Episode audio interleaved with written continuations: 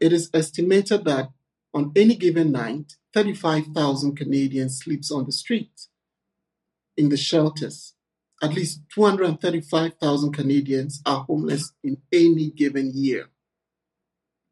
So, beginning from number one, we can start with making cards to promote nearby shelters. So, if you find out about a homeless service in your backyard and you familiarize yourself with it, you can put in the location and um, put in any special thing they serve, then make small cards with their contact information and offer them to people who meet, um, who you meet on your, you know, who you meet who don't have a place to stay.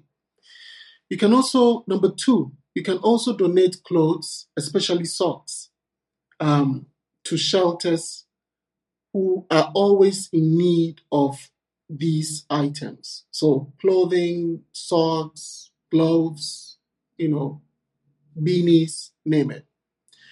Another thing that you can do is if you can volunteer your time to these homeless shelters and see what you can do to help um, these these shelters.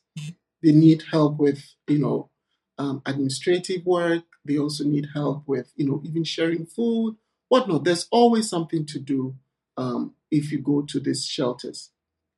You can also fundraise. You can also donate to um, charities. You can donate to the shelters directly. You can see what you can do um, in that regard by uh, um, fundraising. You can also do a social media uh, funding, like the GoFundMe thing. It's never, you know, it's not easy, you know, but you can still so- solicit support for um, organizations. You can do it on your birthday. You can do it on a special day um, that you really want to get, you know, donations to help people who are in uh, uh, these um, situations. Um, you can also research, you know, with local, you know, political candidates or, you know, your local councillors or whatnot. You can, you know, go to politicians directly and tell them what you think that um, can be done with regards to a homeless or a social issue that you you you think that they can um, assist with.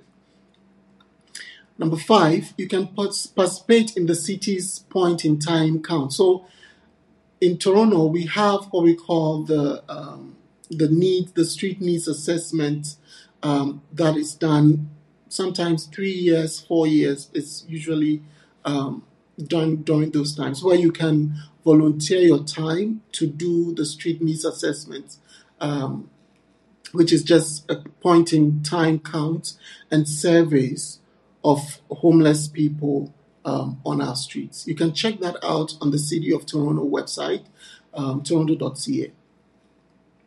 And then finally, unaccompanied teens experience homelessness much differently than adults do.